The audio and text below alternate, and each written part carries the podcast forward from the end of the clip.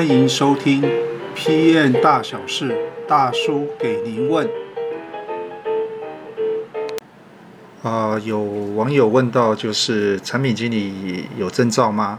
那是不是有证照比较容易录取？哈，好，那么这个问题，我想呃很容易回复了哈。那相信呃很多在台湾工作的应该都很清楚哈。就台湾有一张 PM 的证照叫 PMP 嘛哈，就是专案管理的一个证照。这个知名度，我相信在台湾工作的应该都对这张证照呢非常非常的清楚哈。那一样是叫 PM 哈，那产品经理到底有没有这样的证照呢？啊、事实上是有的哈。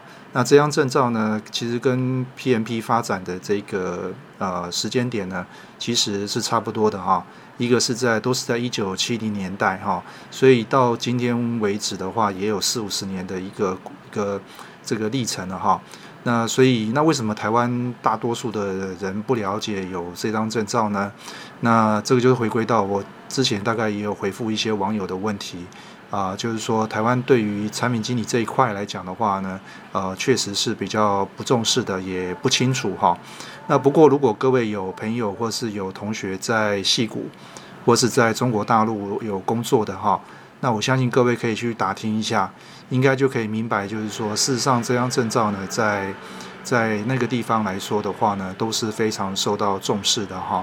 那反而是在台湾这边呢，比较不容易呢，呃，被大家所认知哈。那呃，这张证照全名呢是叫做 NPDP 哈，就是 New Product Development。Professional 哈，那这张证照基本上是由 PDMA 这个组织哈，PDMA 的全名叫做 Product Development Management Association 哈，这个简称叫 PDMA 这个组织里面所发展出来的一张证照哈。那这张证照呢，其实用三个字来取代，就是 Idea to Product。啊，到 launch 啊，这三个阶段的一个完整的一个流程，完整的一个知识体了哈。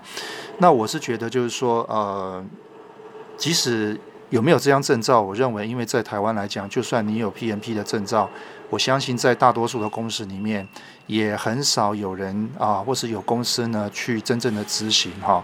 那我想很大的原因就是因为说，可能你的主管或是高阶老板可能都不了解啊这张证照，或是说这个知识体对于公司的帮助到底在哪里，可能还是用原来的方式在做事，所以你可能在网络上会听到有很多人告诉你证照无用论哈。所以这边来讲的话，我会觉得就是。啊、需不需要这张证照？我觉得啊、应该是看自己个人哈。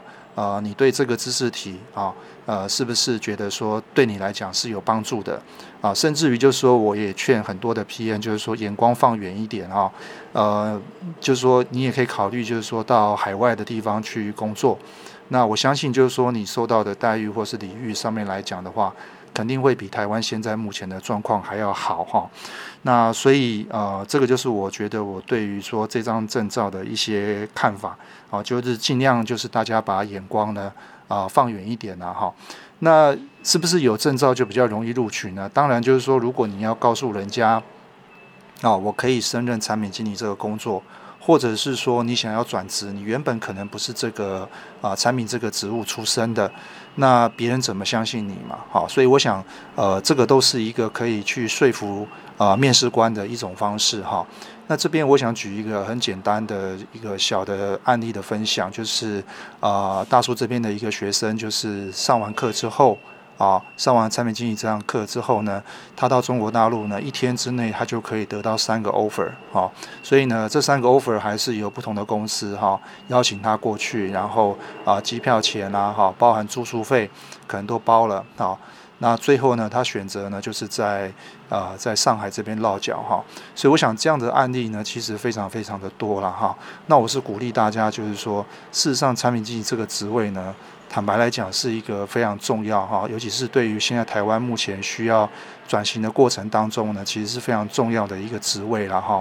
那我相信，就是说，在未来来说的话，这个角色呢，一定有机会去发扬发扬光大的哈。好，那么这个问题呢，就跟大家回复到这边哈。